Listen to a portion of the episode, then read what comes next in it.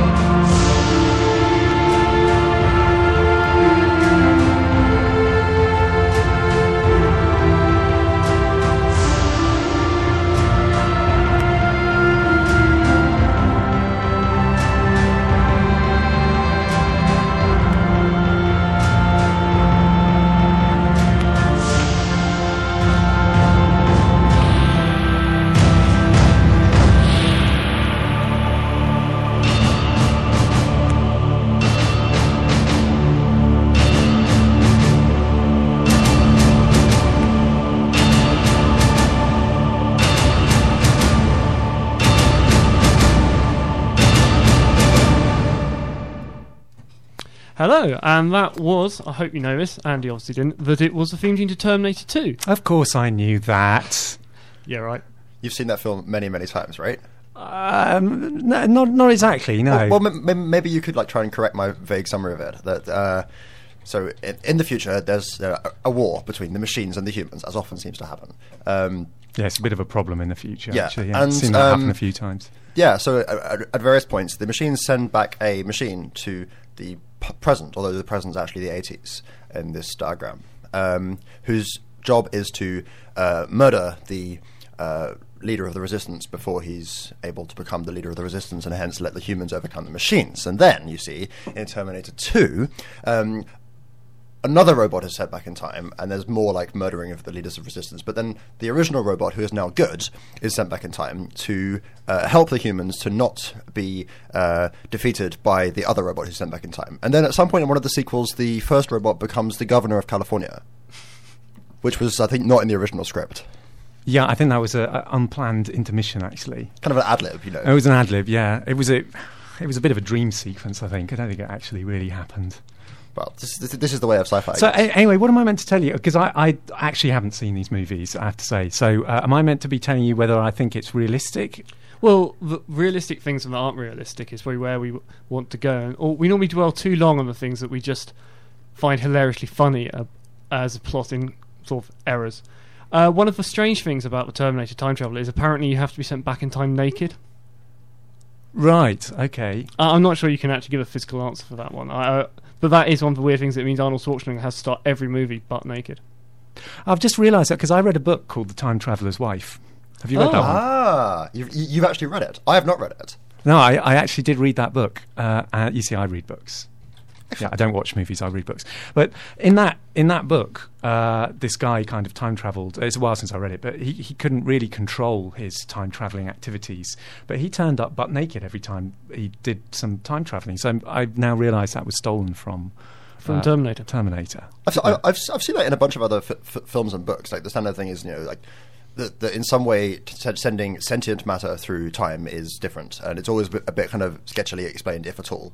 Yeah, well, we could start there, couldn't we? I, I think that's probably not realistic. That gets a thumbs down. Okay. I, I don't think there's any difference between sending uh, sentient matter through time versus sending a T-shirt through time. It, it, it- this presumably takes us into some kind of deep philosophical question about what sentience is and the nature of consciousness and things like that. We forgot to bring in philosopher. Yeah, so uh, you've messed that one up, really. Yeah, haven't well, I should Yeah. have brought philosopher. In Well, fact, I this, did is it. the, this is the this is the anonymous philosopher who you can't even see on the webcam, right? Um, but what is interesting is, of course, Deja Vu, which was a not, uh, not a very good movie actually, that had the opposite thing where they could send things through time but couldn't send people through time because it wiped out it, electrical currents couldn't survive the time travel process. Oh, I see, that's like, well, I'm not sure about the electrical currents business, but um, it's certainly true that some of the, the mechanisms that have been proposed for time travel involve uh, uh, forces that are so huge that they would basically rip you apart. And uh, so, yeah, that's perhaps a slightly more promising direction to be going in. And painful.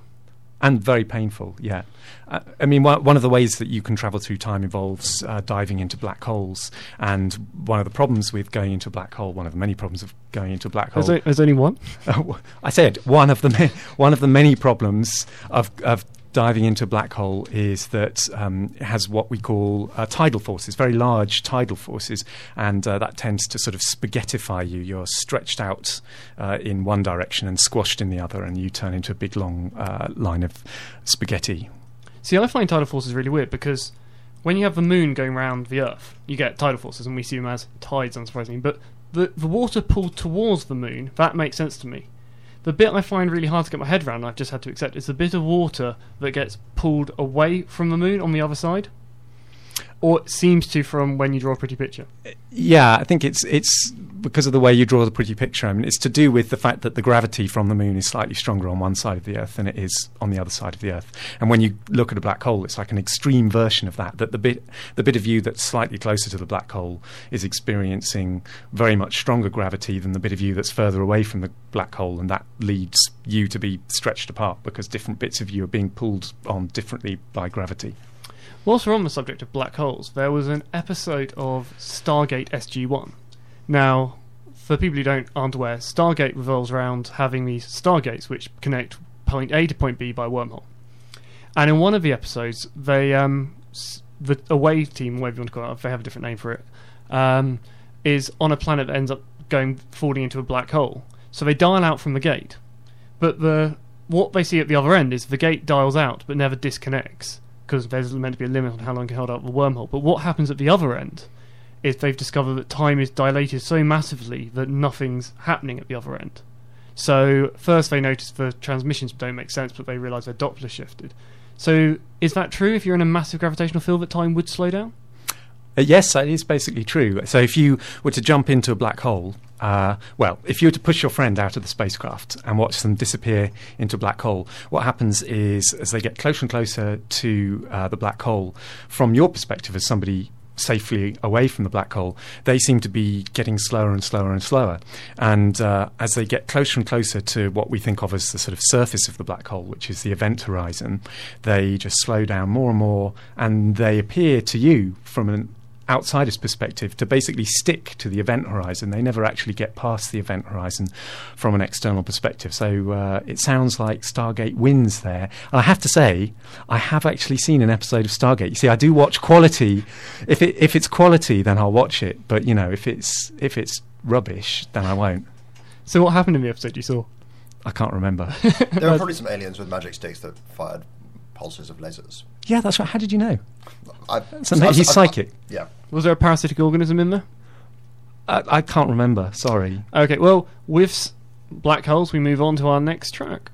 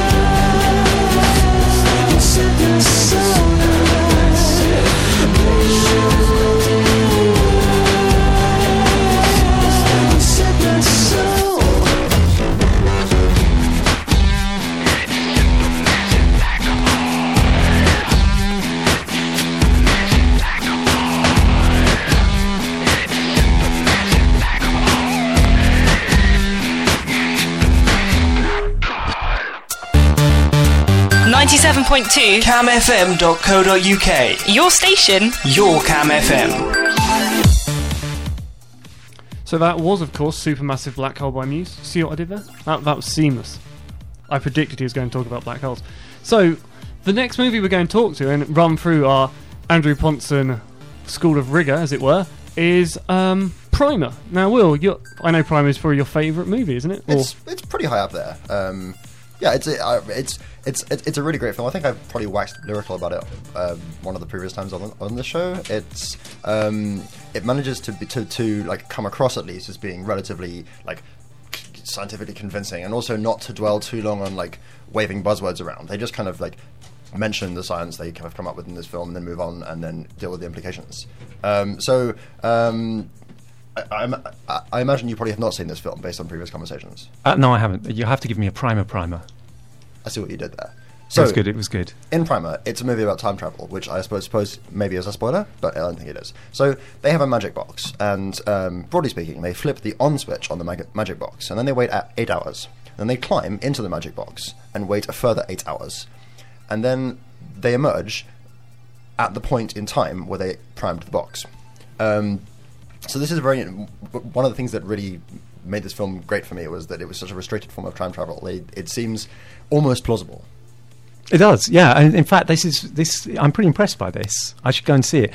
Um, there, were, there was a very serious paper, uh, scientific paper, came out in I think 1988 or something um, by a guy called Kip Thorne. Now, Kip Thorne is uh, one of the great. Uh, experts on Einstein's general relativity, and he uh, had worked out basically what you would need to make time travel feasible because Einstein's general relativity does actually allow for time travel. Um, Surprising. surprising, but true. Uh, it was, in fact, Kurt Gödel who originally realized that. Kurt Gödel was a mathematician who, uh, in the 1930s, proved that maths was unprovable and basically destroyed the dreams of all mathematicians.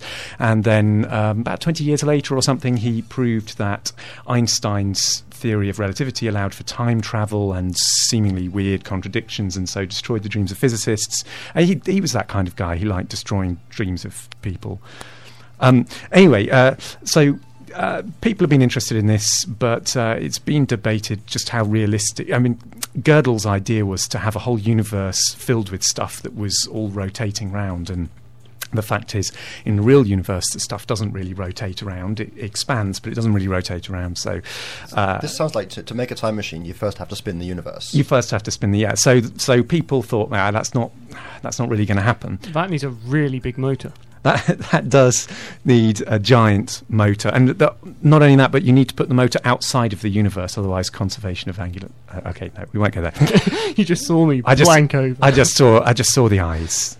Uh, let's get back to uh, Kip Thorne, 1980s, um, because he uh, was aware of Gödel's work. He was also aware of the work with black holes, showing you might be able to use black holes for time travel, but it would involve being crushed by singularity at the centre on your way uh, through to another time space. Not very helpful. But what what he uh, set out was what you would need if you could, if a very advanced civilization um, could sort of pull a wormhole out from quantum froth on very small scales, which might be possible. We don't know for sure. Then how you would actually keep it open and use it for time travel. And uh, it seems, on the face of it, like this may actually be possible. But one of the things that came out of that work was that you can only travel back in time to the moment that you created the time machine. Which is quite useful because it explains why there's nobody turning up and winning the lottery from a time machine.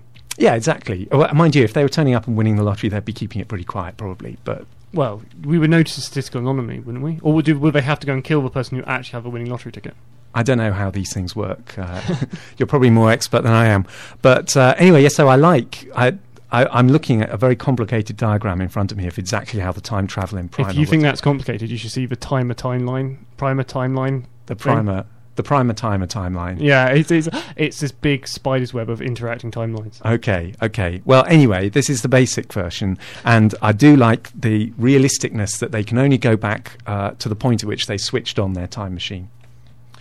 Yeah, so so we we believe that we got we go for. I also noticed that in there it actually talks about uh, Feynman diagrams in the Fe- Wikipedia. Feynman, Feynman. Feynman. See, I don't know my famous. He was a sources. he was a fine man. He was a- that's the way to remember. it. We've, we've mentioned a lot of true giants of uh, mathematics and physics in the last five minutes. So, as far as I'm aware, he said that antiparticles are just particles traveling backwards in time, or could be. Well, actually, that was that was Dirac from St John's Ah. College, Cambridge. You know, you need to make sure you get your local knowledge uh, right before you broadcast to somewhere like Cambridge. And But he, of course, everybody would be drunk today, so that's fine. That's- no, that's I'm fine. sure nobody noticed. Of course, the other option is that we'll now have a ton of emails explaining like, all the minutiae of this uh, conversation, which are incorrect. But of course, you're, but, you're, you're, but you're, you're here to correct us before this even happens. So, dear emailers, sorry, um, you're you're behind the curve here. we successfully brought a physicist in. Anyway, so think about that. If you're happy, if you're interested, or you want to correct me, you can um, send in to our email. It's um, studio at camfm.co.uk, or you can use the little box on the web player, or you can tweet me at Think Outreach. There's plenty of choices. Um, you don't have to use all of them at once. You can just use one. And um, yeah, here's our next track.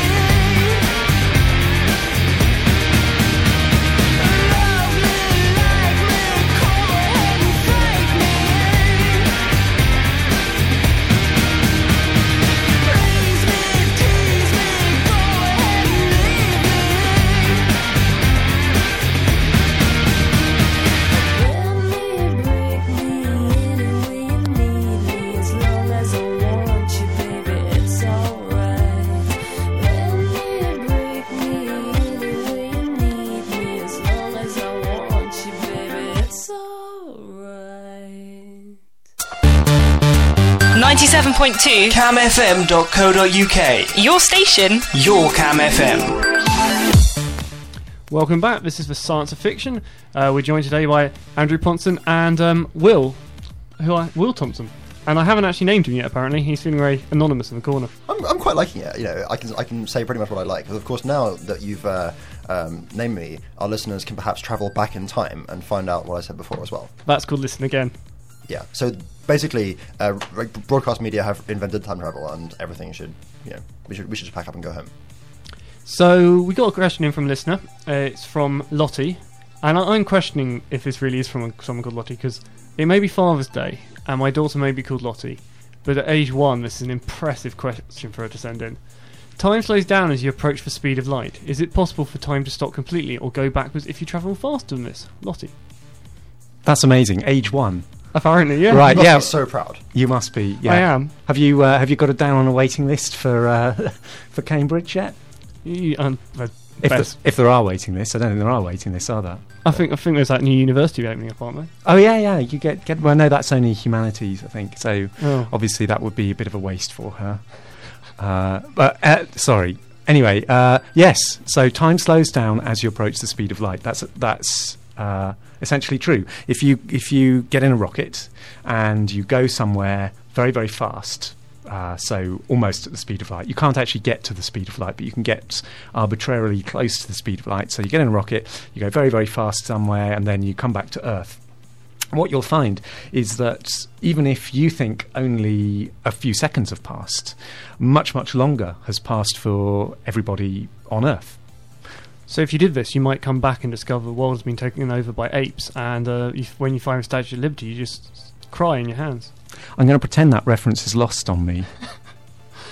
Charlton Heston, I don't know what any of you are talking about. are you Planet of the Apes? I've never seen Planet of the Apes. All- I've seen I've seen trailers for Planet of the Apes, which is about as good as it gets for me. Well, I've hon- seen spoilers for Planet of the Apes. Does that count as seeing Planet of the Apes? I can't believe none of you have seen Planet. Of the Apes. So we're doing a show on science, of fiction, and none of you have seen Planet of the Apes. Fine, fine.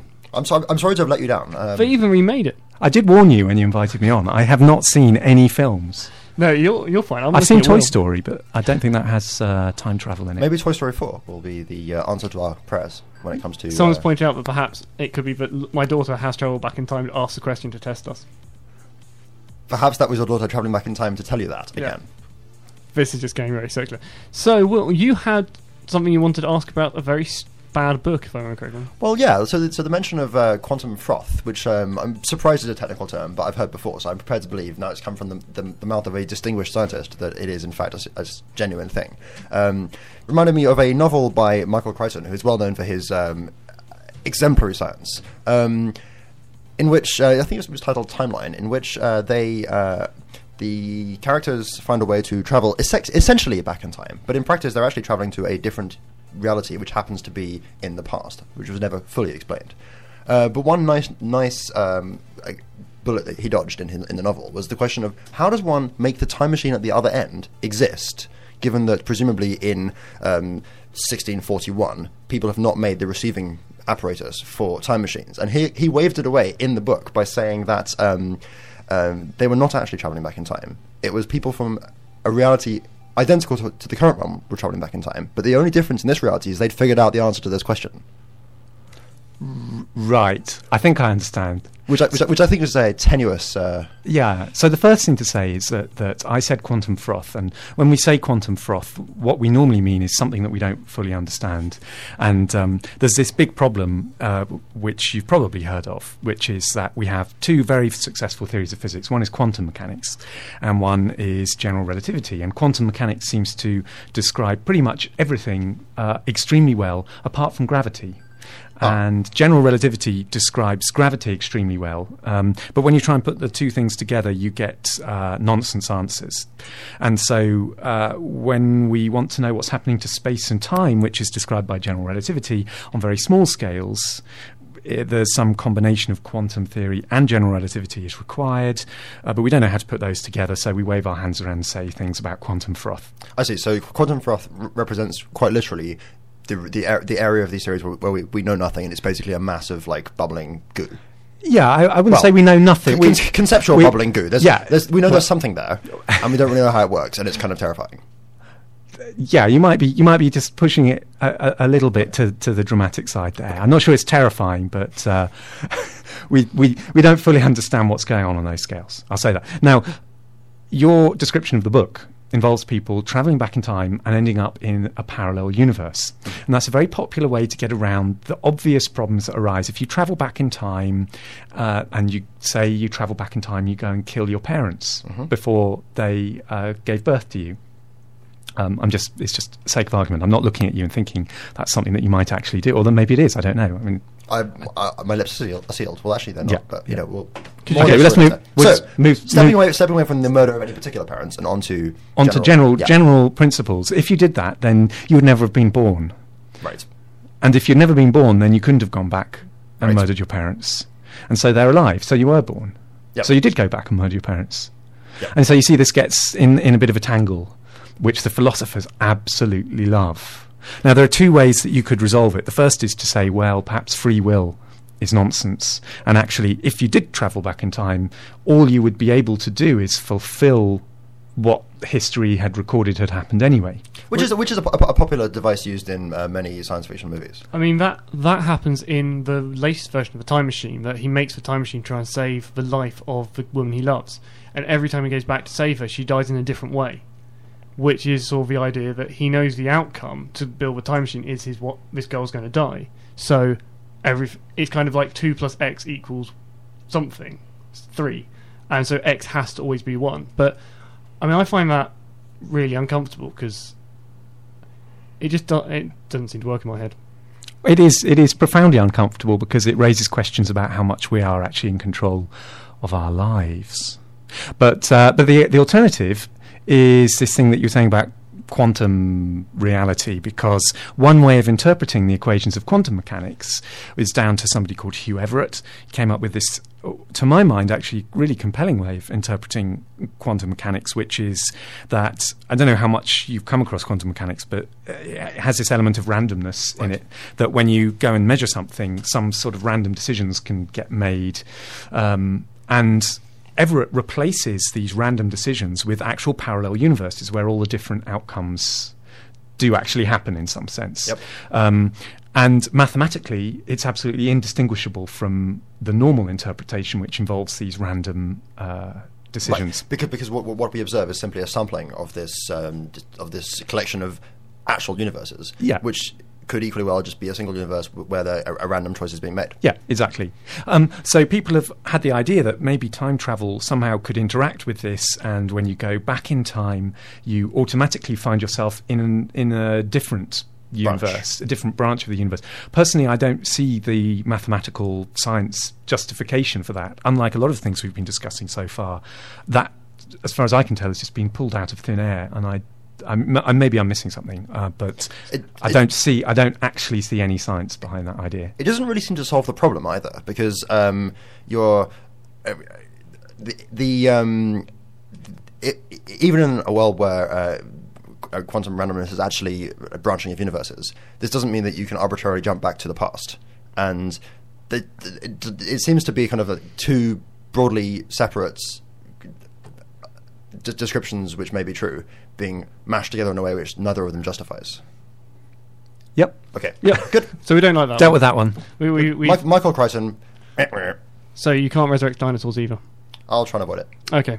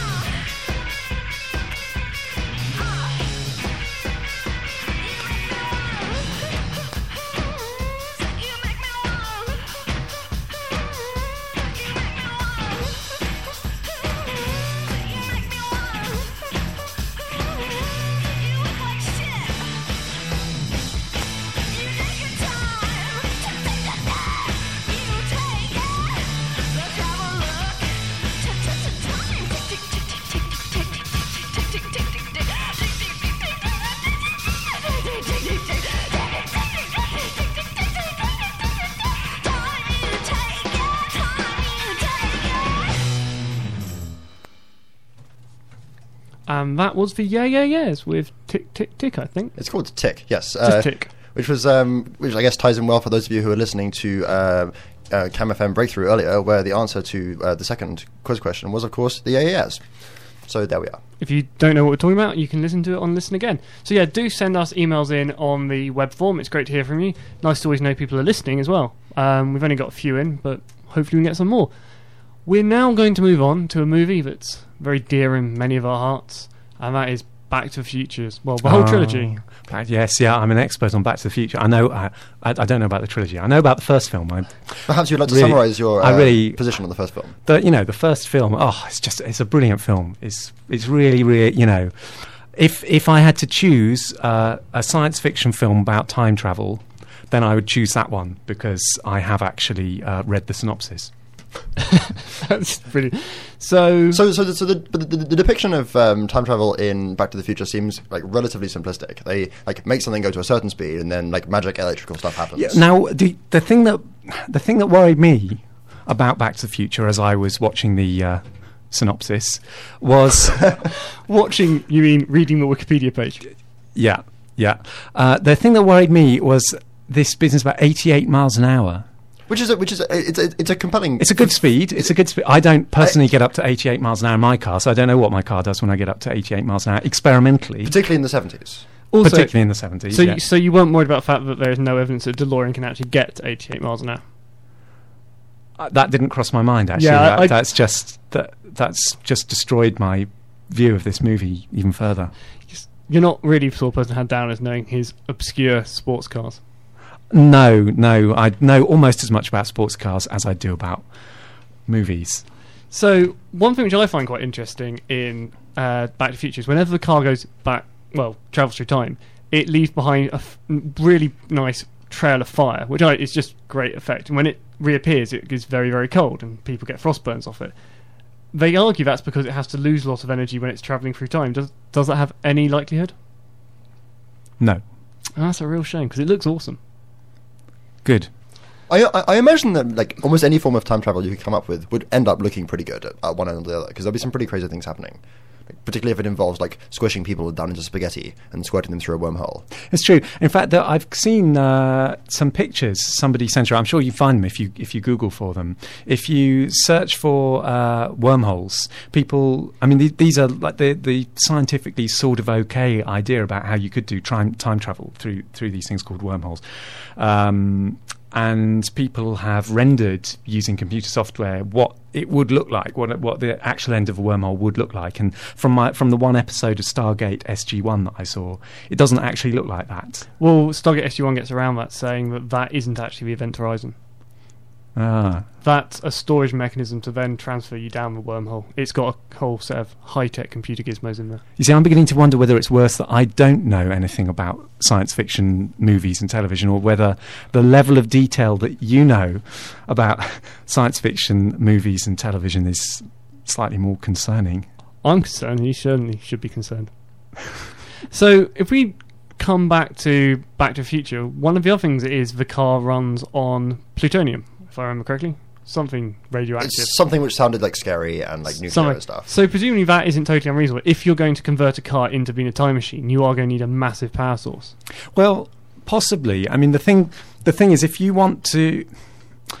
The, the the actual mechanism that i that I've been talking about, that's sort of scientifically okay, is that you have a wormhole, and and it plausibly would take a lot of energy, certainly to create the wormhole, and to keep it open.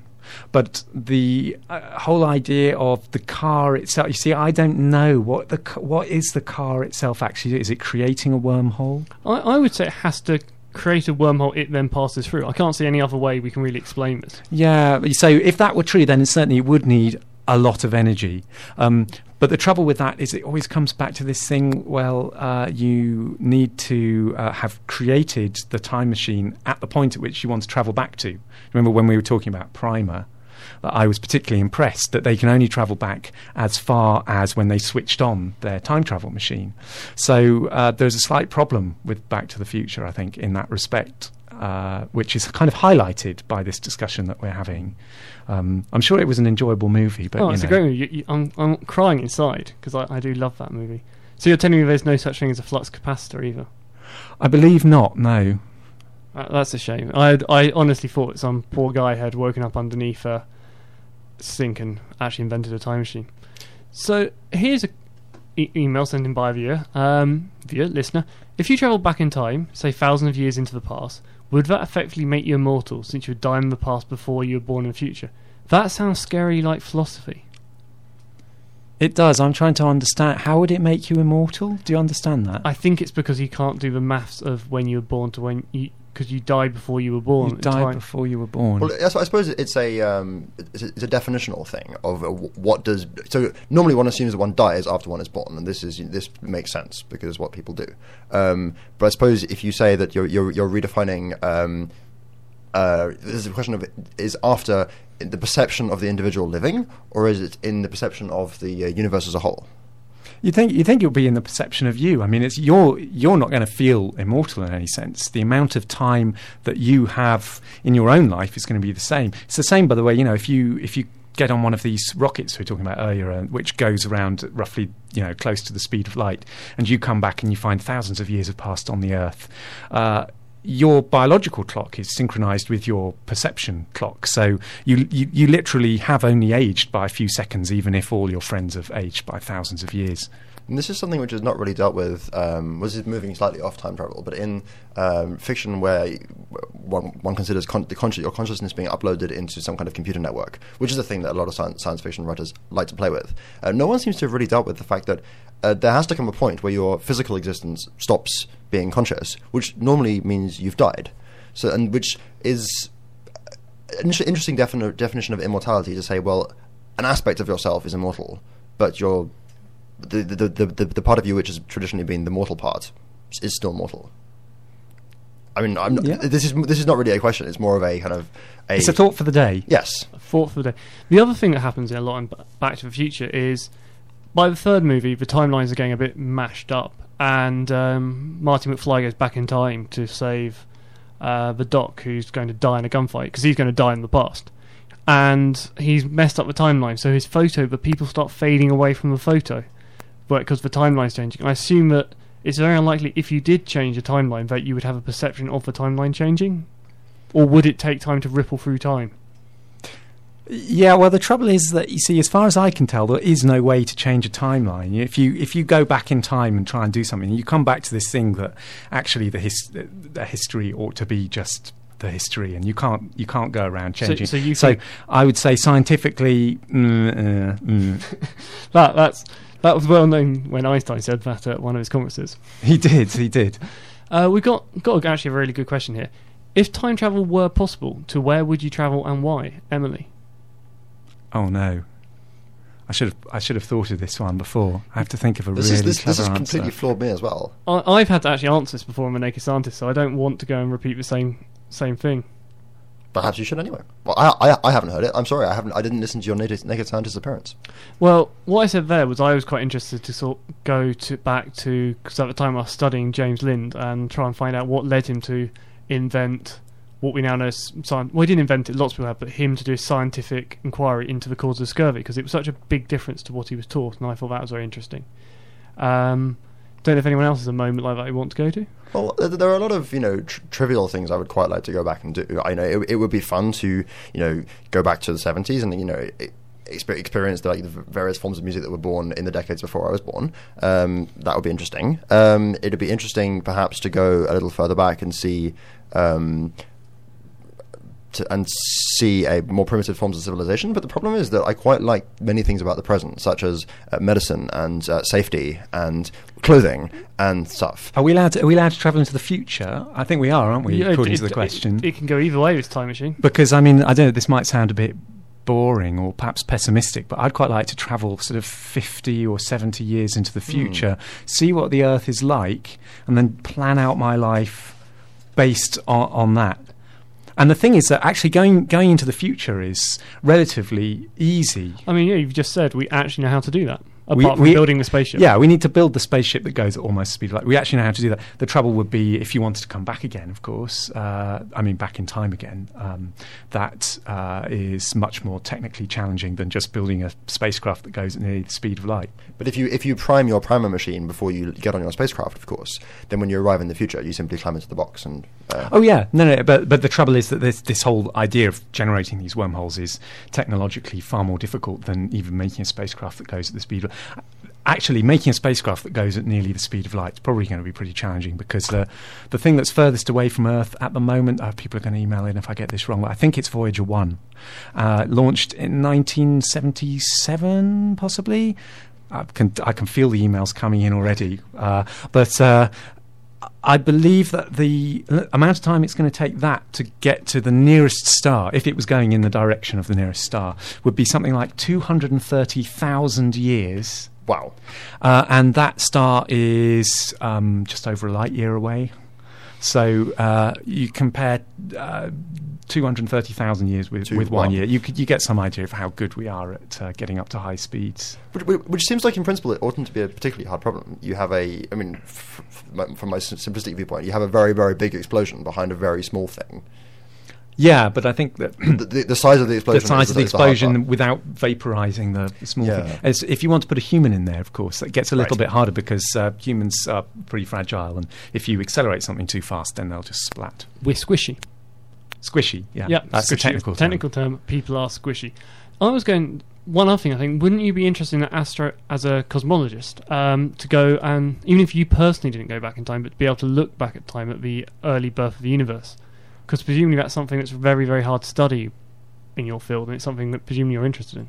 Yeah, but I, the funny thing is, we can see pretty much the, the birth of the universe through something called the cosmic microwave background, because uh, in the very early universe, everything was very hot, very dense, and there was a lot of light around because everything was hot and dense. As the universe has cooled, there's nowhere for that light to actually go. It's trapped inside the universe. So it's still within the universe today, uh, and it's now called the cosmic microwave background. We can look at it, and it tells us exactly what things were like when the universe was very young. So that's one way to, to time travel into the past. It's just to look at something uh, that's very distant. Okay, well, we'll let you give you some time to email in whether Voyager 1 really is the furthest thing away from the Earth, and uh, we'll move on with our next track.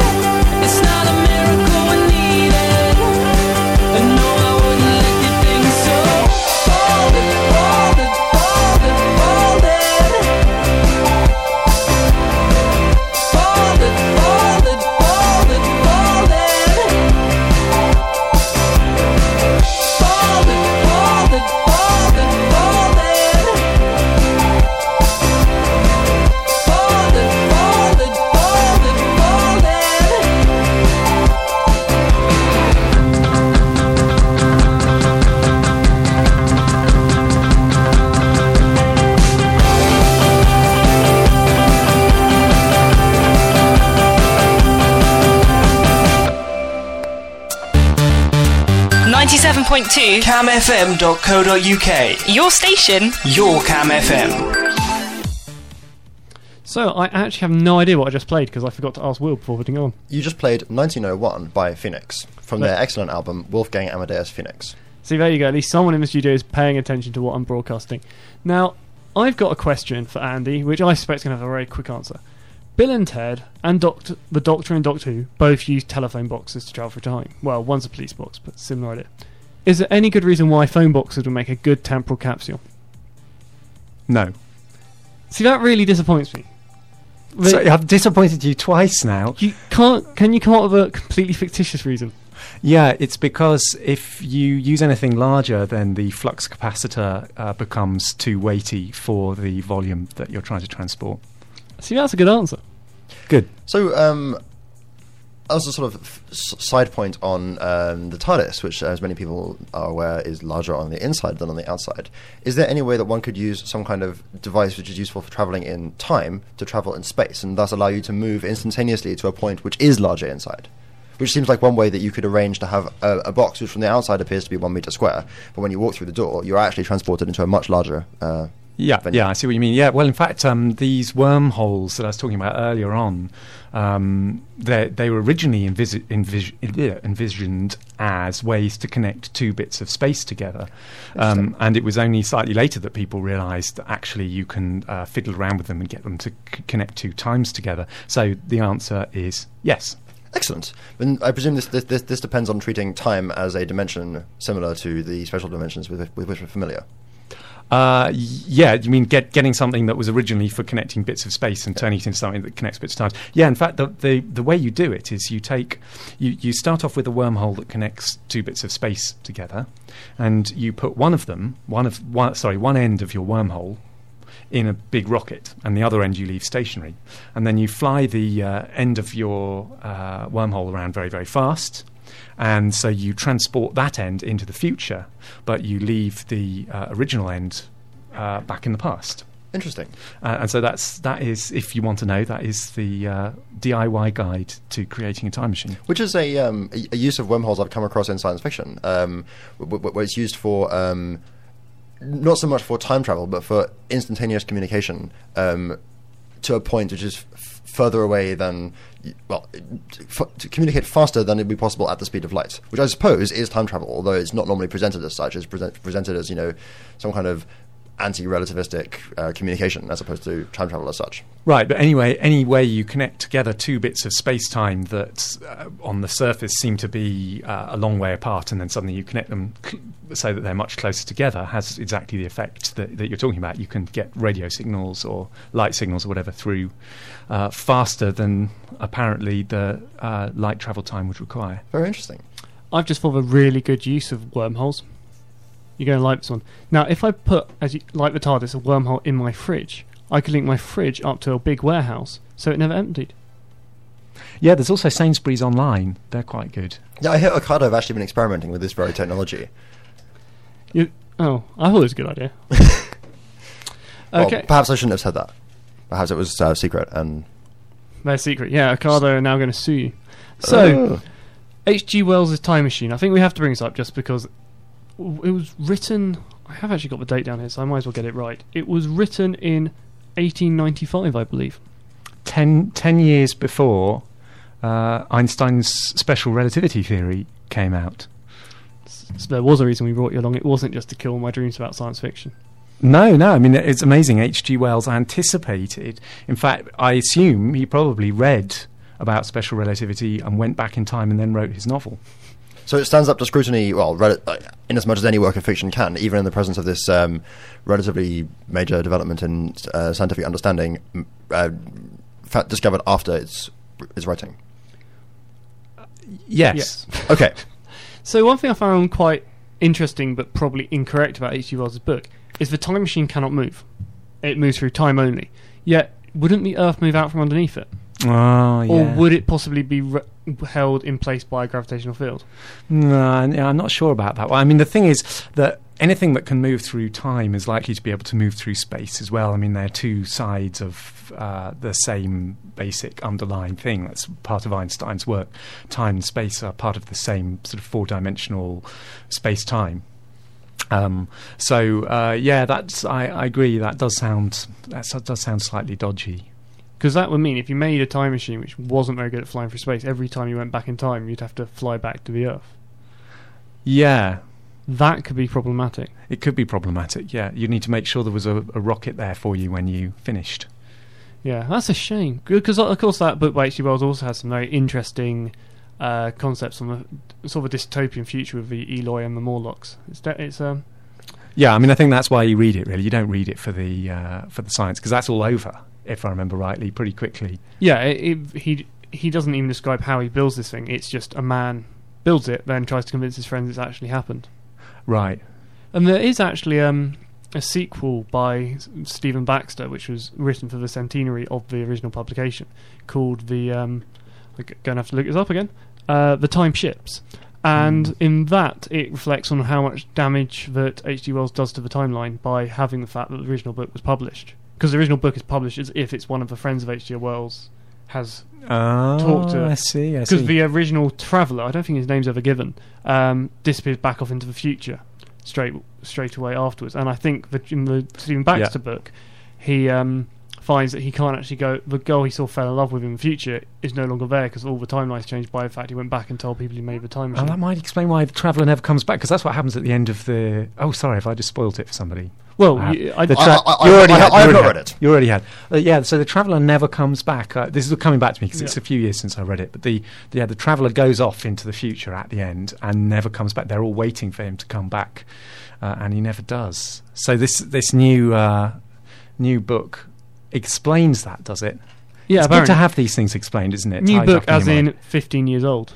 well, you know, New, new relative to the original, though. Yeah, 15 years is a lot younger than 115. That's true.